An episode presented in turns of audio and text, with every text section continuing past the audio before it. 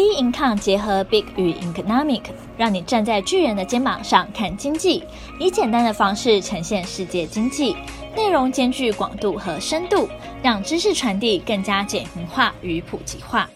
各位听众好，欢迎收听本周的投资前沿新观点。今天由我们财经诸葛 David Chen 向各位听众聊聊政治智慧影响经济与股市行情。我们来看一下道琼斯哈，这个道琼在这个一周的表现哈，四个交易日明显的做了一个修正哈。这四根 K 线看起来呢，前两天呢，啊，礼拜一、礼拜二呢是有留了上影线哦，礼拜三一个实体的黑 K，那礼拜四留下影线的一个黑 K，看起来其实呢，很多人在这个地方觉得说，哎，是不是美股在这个地方要要停止啦？哦。是不是呢？又开始要往下走了？针对这样的看法，当然是不可能啊！为什么呢？因为我们在看费半啊，明显就创新高哦。那纳斯达呢，也是在高档做了个整理之后呢，它基本上来讲还没有向下的趋势。基本上来讲呢，S M P 五百呢也都还表现得还好，所以目前看起来只有道琼斯做一个合理的回档。那我认为这个回档是合理的哈？为什么呢？因为基本上来讲呢。哦，涨多了，它这个地方呢，应该要做一个合理的修正。哦，那修正到修正到哪里呢？目前我觉得已经基基本上到了一个满足点，所以它在礼拜四这根下影线就很明显，它在这个地方出现了一个满足点的现象。所以，包含今天礼拜五啊晚上再看下一周，应该就很明显会往上走。这个时候，当然大家会想说，哎，美股那么强，到底是发生什么事情？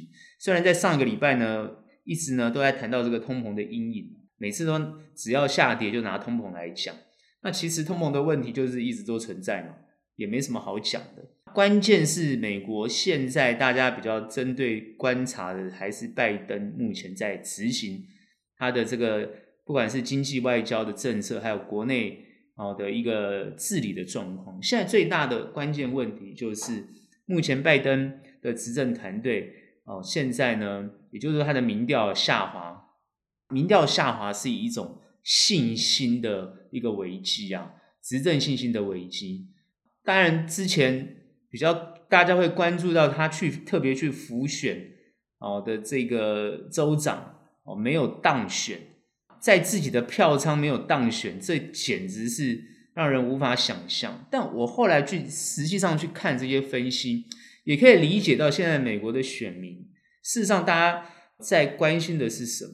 就是说，你今天已经上任了，你一直谈到呢，我们要创造一个没有川普的啊美国，没有川普的美国，那是什么样的一个美国状况？难道是呃物价上涨啊？难难道是供应链啊的短缺？难道是塞港的问题解决不了？还是呢，今天你左支右绌的这个呃债券上限呢，也没有办法通过？你的你这个国会。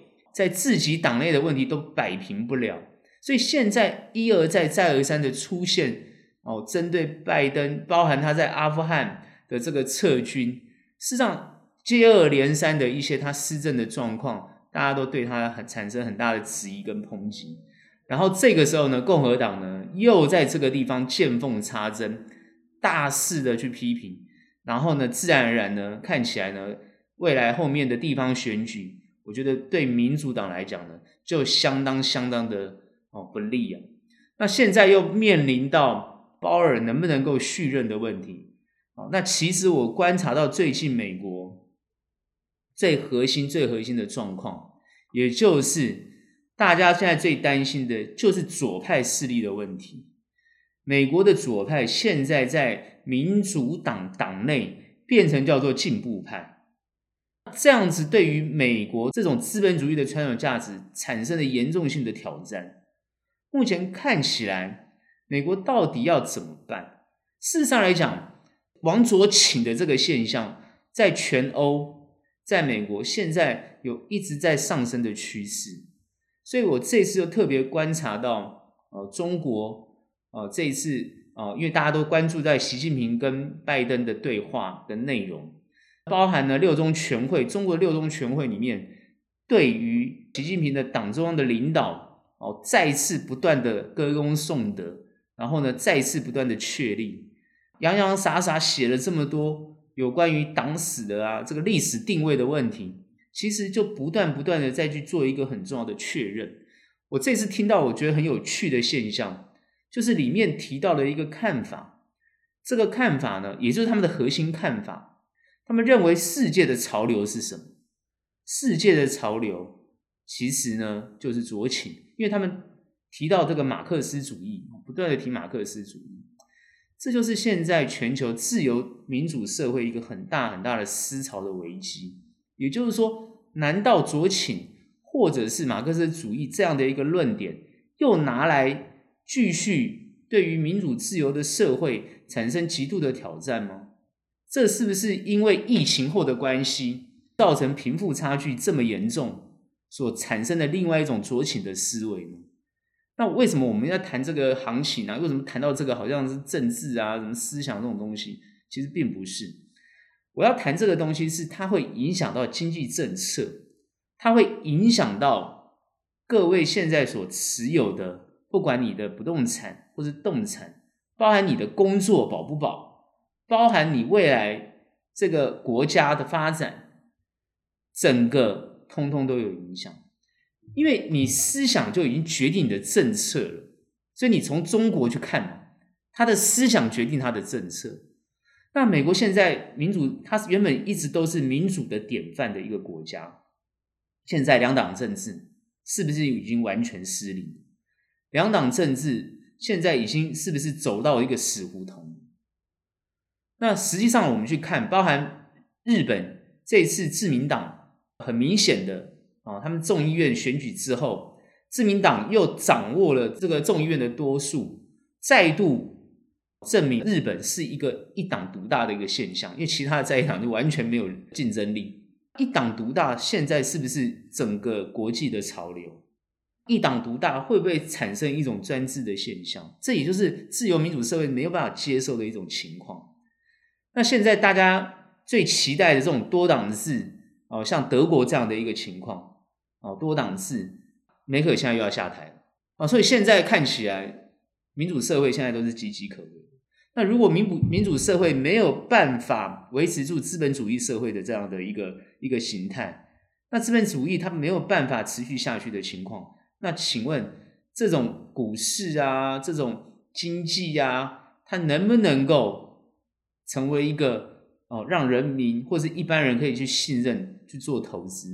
因为因为你没有办法确定你自己所拥有的这个东西会不会随时被别人夺走，你根本没有办法确保、确保护你自己的资产。一个人民没有办法保护自己的资产，一个国家没有办法保护你的资产。那请问一下，这个是你想要支持的国家，或者是你想要支持的政权？然后这个政权又告诉你，你要我保护你，首先你要来先支持我，你支持我呢，我才会保护你。你如果不支持我呢，我当然不会保护你。那你要怎么怎么样支持我？你就全部听我的，就要支持我啊。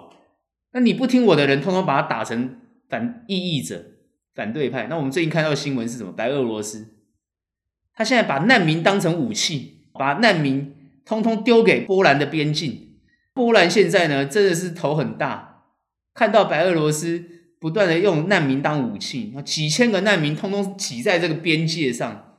那这样的一个情况真的是很很让人家很很头大。这种集权主义的这种领导人，竟然可以用这样的方式来去做这样的一个动作，当然没有错，看起来也都是为了自己的国家啊，为了自己的这个人民、自己的民族。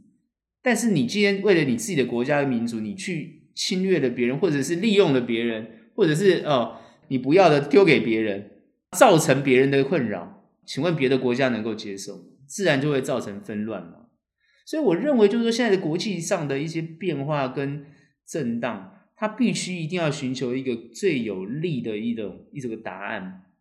如果说他没有办法找到一个答案，虽然你现在看到这个股市啊，看到这个行情都很好，但是呢，如果政治都不是很安定的情况之下，行情随时会反转，那大家就在等嘛，看行情怎么反转嘛。以投资的观点来讲，我认为行情只要反转，当然都是好事，因为呢，人类终究会找到解决问题的办法哦。也就是说，虽然呢，现在看起来呢，德国是欧洲里面最有良心的一个国家啊，因为他接受难民接受的非常的多哈。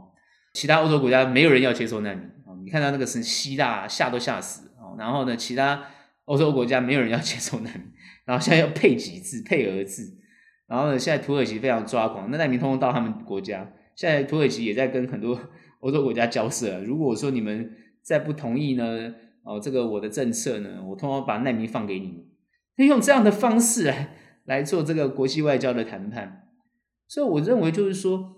呃，我最近看到梅克尔他要当然要卸任了嘛，哈，那他提了一些想法，呃，现在好像呢，真正民主社会的最后一个良心啊，好像就是变梅克，反而不是美国的政治人物，哦，为什么这样看起来呢？这就是我们从政治的角度去观察到，现在对于经济会有后续后续有很大的影响，因为呢，现在呢，不管是气候变迁，然后谈能源的状况，然后包含能源的价格上涨。包含我刚刚提到的，美国人民现在最关心的就是物价为什么涨成这么多，会不会再继续涨下去？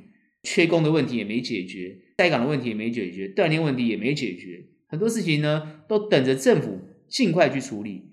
然后我们看到的是，拜登知不知道问题在哪里？拜登知道，因为呢记者问他，他其实都可以讲得出来要怎么解决，哎，他都讲得出来现在问题在哪里，他没有讲出怎么解决，但是他就知道问题现在在哪里。哦，他知道人民现在关心什么。那一个总统既然知道问题，但为什么不去解决？那实际上我觉得他有去解决，可是他想去解决，力不从心，这才是现在最大的问题。为什么一个美国的总统他心有余而力不足？代表说阻力重重，除了反对党的阻力，还有自己党内的阻力。因为现在民主党内现在最大的核心问题就是进步派，也就是这些左倾的。跟党内比较保守、比较偏右的产生的对立，那实际上美国大部分的选民事实上是比较偏右的，所以这才是一个最大问题。也就是说，民主党现在面临的，搞不好会党内分裂，搞不好我觉得分裂也好，至少弄清楚你这个党到底要干嘛。共和党是乐观其成，然后呢，你就看到那个右倾的现象也变得越来越严重，因为现在川普他们基本上内部也都是极右的概念。比较极右，你想想看嘛，在墨西哥建筑一道墙，那什么难民都不接受，那你觉得他是不是偏右？什么谈什么人权？他也不谈人权。目前看起来，你这个民主价值在美国社会已经有点丧失的现象。谈这个就是要观察后面的走势，因为如果说政治不断不断的在呃弱化，那我觉得经济呢也会不断的在弱化，那行情就会不断的弱化。所以它的修正的幅度就会变大。我现在点出这一点来，就是说要看得比较远，不只是在看第四季的状况，因为最近的财报目前看起来财报已经结束了。啊，目前现在大家都在等下一个财报的来临，也就是说持续观察业绩到底有没有变得真的比较好，各个企业业绩有没有比较好。如果没有，行情就是会反转，就会往下走。所以现在是一片乐观，没有错。但是呢，乐观的背后。就要观察到底民主党能不能够站稳脚步，把党内这些问题通通理平、理清楚，在十二月份哦，马上面临的这个债务上限迅速通通过。债务上限的通过是现在最重要的哦，他们现在最重要的任务哦。如果说债务上限没有通过，十二月份到期，你政府又要关门，这个时候呢，信心就会大受影响。啊，我觉得人民对于政府的信心就大受影响。那这样子的行情呢，会不会因为这个理由而破灭？我们到时候就会来好好观察，就好好来看。所以主要呢，我就要谈呢，就是这次就是要谈这个政治影响经济的问题，也就是埋下之后在疫情，也就是说现在后疫情的现象，如果政治它没有办法很稳定的话。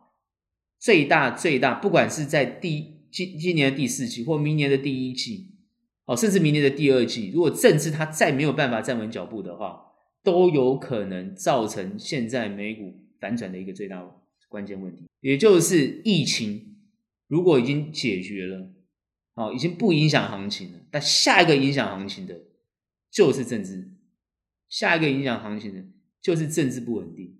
哦，也就是呢，美股呢就会一个比较极大的修正。那到时候呢，它在修正的过程中，我们就要同步去观察，对于其他国家的股市行情是不是也有明显的影响？那这些呢，这个都是呢后续主要要观察的一个重点。以目前短期来看，美股在短期现象哦来看，行情不受影响，主要是财报都优于预期，呃，市场资金还是很活络，目前看起来都不会有影响目前的行情。哦，资金呢还是非常的充沛，大家也会讨论到明年到底会不会升息。从数据来看，发华尔街的法人但预估，不管是明年升两个基准点啊，不管升四个、升两个都有，很多人都在谈。但是呢，不管你怎么升啊，它明年看起来就是会升。但联储会现在都不松口，联储会认为就是还要持续不断对市场投放资金，这么充沛的资金的情况下，撑住这个行情。那如果呢，政治不稳定？当然，现在鲍尔的继任人选呢，好像已经有两位哈，比较明显有两位啊女性哦要来接任的这个候选人哦，是这样提啊，名单是这样猜测哈，但实际上是谁呢？目前看起来拜登还没有提名，所以还不确定是谁。但是呢，鲍尔会不会换掉？主要是因为他是哦川普时期的这个 FED 的主席哦，现在呢，民主党内呢对他是非常的反弹，绝对会对他投反对票的哈。所以呢，看起来，尤其是民主党内左倾的，看起来都是对鲍尔非常的反弹。好，那目前看起来就是呃整个状况哦，还有呢，就是要提醒大家，就是拜登会不会在这个明年针对富人税的问题来做执行，因为他必须要对左派来呢做交代，那又债务又要上限提高，那你的财源又不知道哪里来，当然就是想要从富人税去下手。那富人税坦白讲呢，你对富人课税、科重税的话，那你是不是不管是募款也不顺利，或者是你的选票会流失？这些通通都是有连锁反应的。那现在呢，看起来要不要这样去执行，也就是呢比较关注的地方。好消息当然就是呃拜习会看起来都很很和乐融融啊，但实际上呢，大家又说呢，呃美国该课的税还是课，并没有呢不课税。其实这也很好分析啊，本来他还是会去课税，没有问题啊。为什么？因为他们并没有对中哦做任何的让步，或者是呢和好的现象，他只是表面上客客气气，但私底下该做的事情还是做。这个民主党、共和党同时对中国还是持续产生哦比较大的敌意哦，也就是呢呃希望在国际上掀起一个对中产生一个比较抵制的现象。我觉得这个路线呢。还是美国主要的基调啊，所以呢，今天谈的比较多的政治，主要就是呢，看起来呢，我必须我们必须要去观察后面会影响行情的这因素是因子是什么，所以这点呢是我们比较会关心的地方。那现在呢，行情的部分呢，我认为呢，啊，操作策略上来讲，还是呢，跌你都可以去接，因为呢，目前看起来是不会有太多的问题啊，还会往上走的现象啊。啊，三万六千五百六十五点的道琼斯的高点，其实呢是不算是高点，还是会被突破的。这也是我们对后市的看法。所以这个地方呢，还是可以比较安心。但短线的震荡呢，是一定会有的。啊，也是会提醒大家比较注意。那做空的部分呢，还是不建议，持续不建议。哈，持续不建议做空。好，这是我们对于美股的看法。好，现在我们来看台股呢，连续五个交易日都是。涨的这个情况呢，非常的明确哈，但在礼拜五今天呢，明显的是一个很长的上影线，一个黑 K，看起来呢，在这个地方好像呢，哦，有反转的呃态势啊，感觉要出来了。但其实现在的走势呢，这样子呃，感觉走的比美股还要强。我们上一周提到它会跟着美股的哦这个势头来走，可是呢，目前看起来台股在这一周的表现呢，脱离了美股整理的一个态势，哦，走得非常的强。所以今天礼拜五这样的一个修正呢，也很合理，好，因为美股在修正嘛，那我们台股走这么强，势必上在这个地方要做个修正，也很合理，好，所以呢，下一周呢，如果下一周的一开始做修正，好，往下走，然后但是呢，我认为往下呢，其实还是会有支撑，所以基本上来讲呢，跌呢都是一个好机会，好，还是可以持续的去持有股票。那为什么现在气氛上还是没有消散？啊，因为整个国际。尤其是这个国际上的风险性资产，在现阶段来讲，啊我之前提到，就是说好像有一点是这个，呃，好像呢，party 要结束了哈，最后的狂欢呢，看起来呢，这个势头呢，party 就是还没有结束，所以狂欢还要继续。哦，那到底要什么时候才会跌呢？我刚刚提到了哈，就是政治的因素呢会比较大。只要政治因素呢化解的话，这个行情就会很快呢碰到底。这个短暂的休息，它就是持续往上走。那政治因素有时候通常也蛮好解决的啊，只要不要狂人 做出一些狂事的话，其实呢都还蛮好解决的。所以目前看起来，台股呢虽然跟美股做联动，但是最近这一周呢有点脱离，可最终还是会回去，因为你去看费半嘛，也是创新高。所以你今天台股没有跟着道琼斯，它也会跟着费半或是纳斯达哦来操来这个做。啊，那本身来讲，我认为台股呢比比较没有办法脱离美股的这样的一个势头，这个现在是好事。为什么？因为看起来行情是不错，量也缓缓的在增，所以目前台股其实没有什么太多的问题。只是我们现在看指数在涨，其实很多个股有很多的变化。哦，包含你看 OTC，包含你详细去看个股的状况，其实呢也是涨跌非常的明显。有时候呢，有些。哦，什么谈这个元宇宙啊，然后在涨，然后呢，有些呢，每个人都说自己是元宇宙，那 现在连大陆也在谈，他们都是元宇宙，全世界现在都元宇宙，看起来台湾的电子股都跟元元宇宙有关系，市场听起来也是没有错了哈。目前看起来 慢慢会有点弱化，我们觉得会慢慢有点弱化。哦，一些涨得不合理的都会去做修正，因为最近看起来就是很多都在修正，有些有些股票涨了两天，它马一天或两天它马上就修正。所以最近操作起来，很多人看不懂啊，也不大会做哦。其实我认为最近的行情其实对中长是有利的，那最对短呢，其实不一定那么好操作。但是短基本上来讲，要很会看趋势跟行情。事实上，短也可以做得不错，就要看你的操作技术在哪边。那这个我就不要再废话，因为常常讲这个事情。我应该讲就是说，我们现在看后面的行情，我刚刚讲过，就算下跌都会有支撑。所以你对于股票有信心的，你就持续持有没有问题。然后呢，你对于你看不错的，你觉得好的，你可以持续去加码它都没有问题。好，但只是这个地方呢，并不需要做到全压的现象啊。这边要提醒大家，你不要在这个地方做全压，因为毕竟行情还是在高点。你全压的话，它碰到一个修正，你会被套很久。所以还不如呢，你比较有策略性的做低阶的动作。我觉得会对你后面持有股票会比较有利。当然，每个股票的变化都不一样，你当然要去细分看你每个股票的情况。我最近看很多人在分析啊，怎么样，我都觉得你分析的也都看起来也是蛮有道理的。好，那至于能不能反映在股价上，那就不一定哦。啊，所以呢，各位还是要用点心，好去好好思考，好好去观察。那当然，现在目前我觉得呢，呃。整个国际上，包含台湾的投资气氛都还是非常活络。既然在活络的气氛之下，各位这边就不用哦，就是呃，我刚刚讲过嘛，舞会还没有结束，请大家继续跳舞，不要舞会还没有结束，你自己就跑得很快，后来发觉人家还在跳舞，你再进来，那你这样一下进来一下出去的哦，你会觉得你自己呢就很累啊，我觉得就会很累，还不如呢你就安稳就去跳。但是呢，还是要注意。我刚刚讲，还是要去注意有有没有什么一些会影响行情的变数或变化。但台湾现在比较关心的啊，政府现在比较认真在关心的就是四大公投案。那很多人会问我说：“诶，公投会不会影响行情啊？公投？那各位你问我公投会不会影响行情？那我就要问公投在讨论的那四个题目是什么？哦，最近看辩论，好也蛮有趣的。真的是，如果要辩论的话，那真的是。很细的去谈呢、啊，有些谈意识形态啊，呃，有些谈的是一些哦观念的问题，不是眼前的问题，是观念的问题。这这个谁对谁错，当然大家自己去心里有一把尺，你们自己去听啊，自己去看。我只是说这四大公投到底会不会影响台湾的行情？我跟大家讲，肯定的讲不会，真的不会影响行情。还有人问说，那拜习会之后？那到底呢？他们气氛看起来很好，那到底会不会影响行情？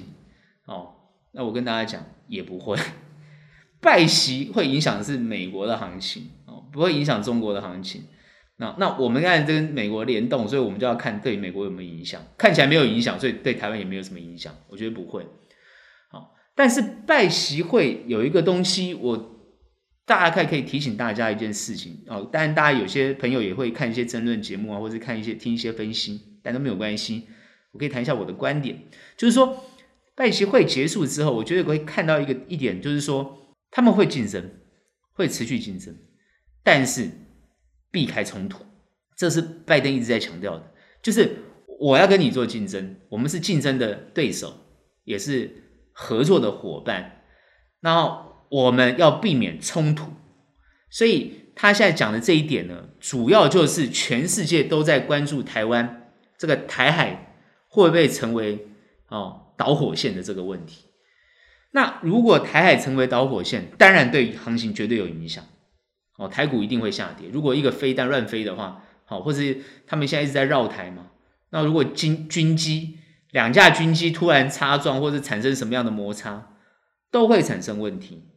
那那个时候就会影响行情哦，主要是看国防部出来怎么讲。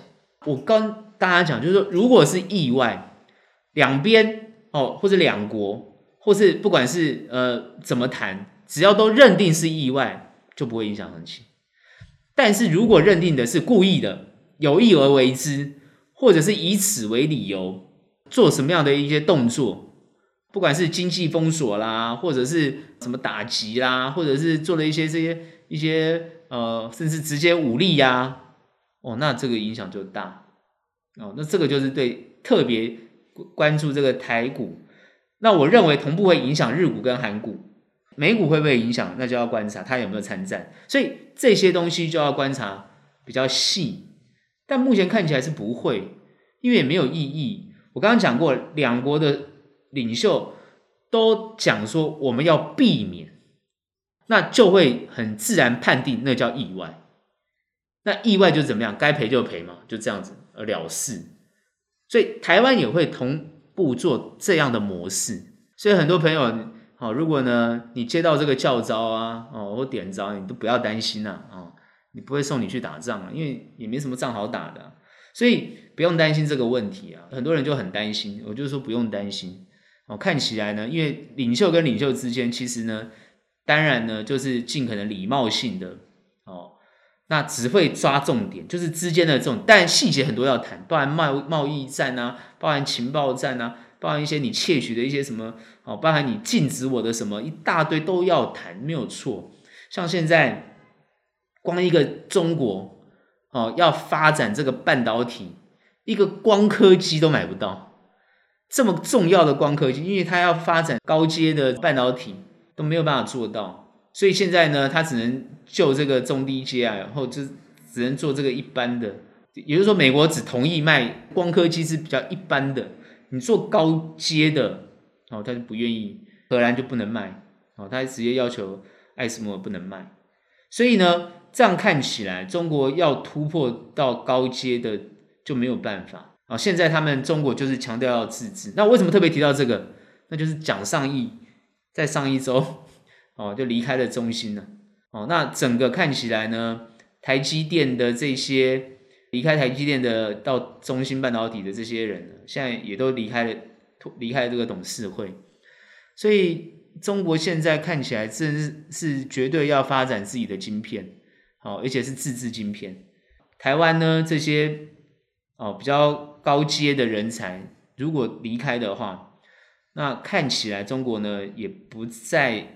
哦，在向往或者是期待，哦，拿到这个呃国际上比较高阶的这些关键哦，就是像光刻机这么关键关键的东西，他们要怎么去发展，怎么样自制？那当然就看他后面怎么做。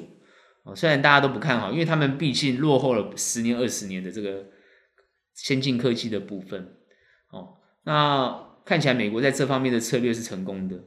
那我们为什么要提到这个？也就是呼应我刚刚前面提到的，政治会影响经济，股市也会因为政治而受影响。我持续会观察这个情况，而且这确定是趋势，也有可能是下一个阶段。哦，已经不是通膨的问题，也不是 FED 到底要不要升息的问题，看起来那些都对股市影响不大嘛。那有可能就是政治啊。哦，我们看就有可能是政治。好，这些政治的决断看起来就是比较可能。但是如果看起来，我刚刚讲过。拜习会，它就已经是一个很重要的指标了。这个世界上两大强权，哦，能够用视讯会议的方式呈现给全世界人看，哦，说我们现在是怎么样的一个关系，哦，不像之前川普那样子。但是各位要知道，我之前有很我很早之前分析过了，我说川普讲的都很凶狠哦，可是川普都是只讲不会做哦。哦，虽然你你大概知道科很重的关税没有错，但是各位你你要知道，他科很重的关税，他还有另外一个附附件哦，一个附案是什么？这个附案是你们美国公司如果有需要中国的东西，可以自己提出来，然后呢，我们特案通过。所以你看看他自己开了一个后门哦，所以你看哦，这个中美贸易哦，你去看中美贸易哦，事实上来讲，呃，这个。大陆赚美国的外汇还是赚的非常的多哦，这个外汇还是赚的非常的多，所以你去看他们之间的贸易是没有没有因为两边对立而而化而减少都没有，都完全没有，两边的贸易还是非常的频繁，就好像台湾跟中国的贸易还是非常的频繁一样，两边的政治体制呢不不对话啊，不沟通啊，随便放放话，但是经济都还是非常互相非常的依赖。所以这很好笑，这是两边都是这样，所以我们就我们讲说这个看起来就是讲一套做一套的现象，就是目前就是这样子。拜登就是说好，我跟你谈比较和缓，但做我认为该硬他们还是会硬，该软他们还是会软，所以其实会达到一个平衡的现象。而且我们反观去看中国，它怎么对应的？你去看中国怎么对应的？中国从头到尾就是说啊，你你你不喜欢我的东西，那我就那就你不买我就算了，我就自己来。但是我还是很想买，就是他一直摆出一个比较低姿态的态态度，但是各位要注意哦，他在外交上表现的比较低姿态。虽然外交的官员还是讲话比较很很狠啊，这个讲都是很狠的，但是你看他武力的布局，或者是在军备的部分，还是非常积极的在备战。你看他军机出动的架次还是非常的多。不断在演习，也就是说，嘴巴上我们在外交上客客气气，可是实际上我都一直在做准备，所以美国也在观察这件事情，所以他们为什么会讲说，我们可以竞争，但是我们等于说呢，不要不要刺激对方了，就是我们是竞争的关系哦，但是我们要避免冲突，就是我们不要冲突，好，这就是他们现在的基调。我觉得这个拜登他果然是。外交的好手，他就是讲的这个观点，他定了这个标准，然后呢，特别对两岸，他也提到，他说：“哎，尊重台湾人民自己独立的判断，哦，就是自己独立的的这个这个决定，这个自主性的尊重，我觉得还蛮重要的。他倒是蛮奠定这个想法，然后把台湾关系法抓得非常的紧，所以他就是完全尊重这个在政治上的这个角度。”绝对不支持台湾独立，所以他就是他，他不支持台湾独立，就是讲给中国听的嘛。但是尊重台湾人民的独立意志，他也讲给那台湾人听的嘛。也就是说，他把两边他的立场一直都维持的就是这样。然后台湾关系法啊，他就是我就是遵从台湾关系法。我觉得这一点上来讲，我我倒是觉得美方在这方面一直都做得蛮好的。就是呃，我们从政治的角度来看的话，他就是保持一个模糊，保持这个模糊很重要。所以我觉得台湾其实一直在谈这个两岸的问题，然后大家那边剑拔弩张。我觉得你还不如去看看美国人怎么去界定这个台海两岸两边的关系。那我觉得美国人在这方面呢，呃，我觉得他的这个模糊定义倒是做得非常好。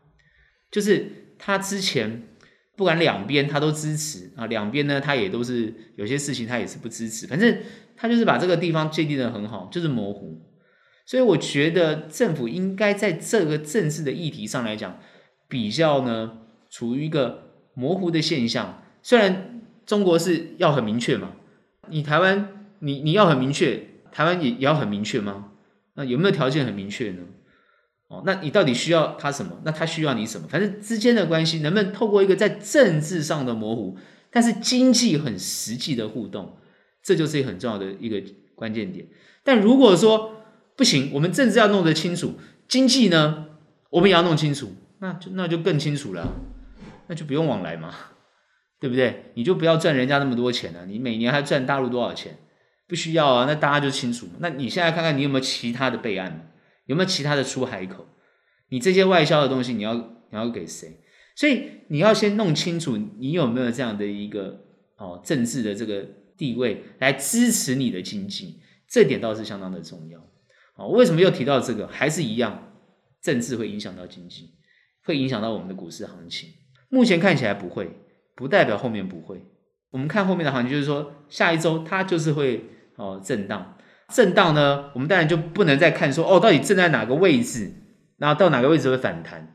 我认为这个不这个地方就不用再去估了，不要去估算说它会震荡到哪个位置哦。比如说呃一万八千点会不会突破啦？会不会跌又跌跌破一万七千五百点啊？然后在那边猜测这个指数的过程，我认为还不如静观其变的去观察。因为那个变化不是我们现在在这边喊你，你用去猜的有什么意义？